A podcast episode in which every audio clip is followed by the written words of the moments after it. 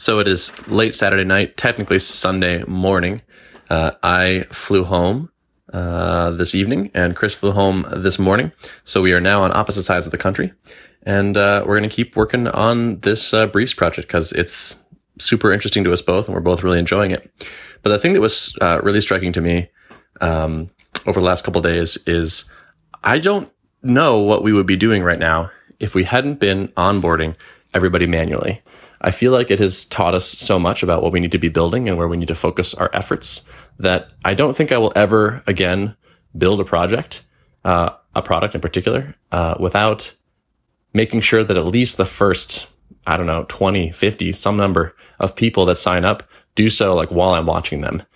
It's just, we just discovered so many things that were confusing and like got to iterate so many times, like trying when we had a bunch of, uh, of appointments set up all at once, it was like we would try something and it would kind of work and we'd try something different. It would kind of work a little bit better.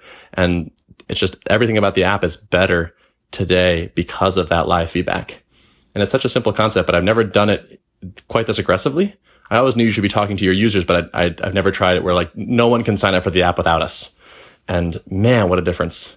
Um, and it makes me so excited because I actually get to see the cool part where they're like, oh my God, I have a podcast. This is so cool uh, which is the whole the whole reason we started. And so it's it's gratifying as well. I, I, think the product is better. The product is better, and my excitement level is higher because I get to see that excitement in other people.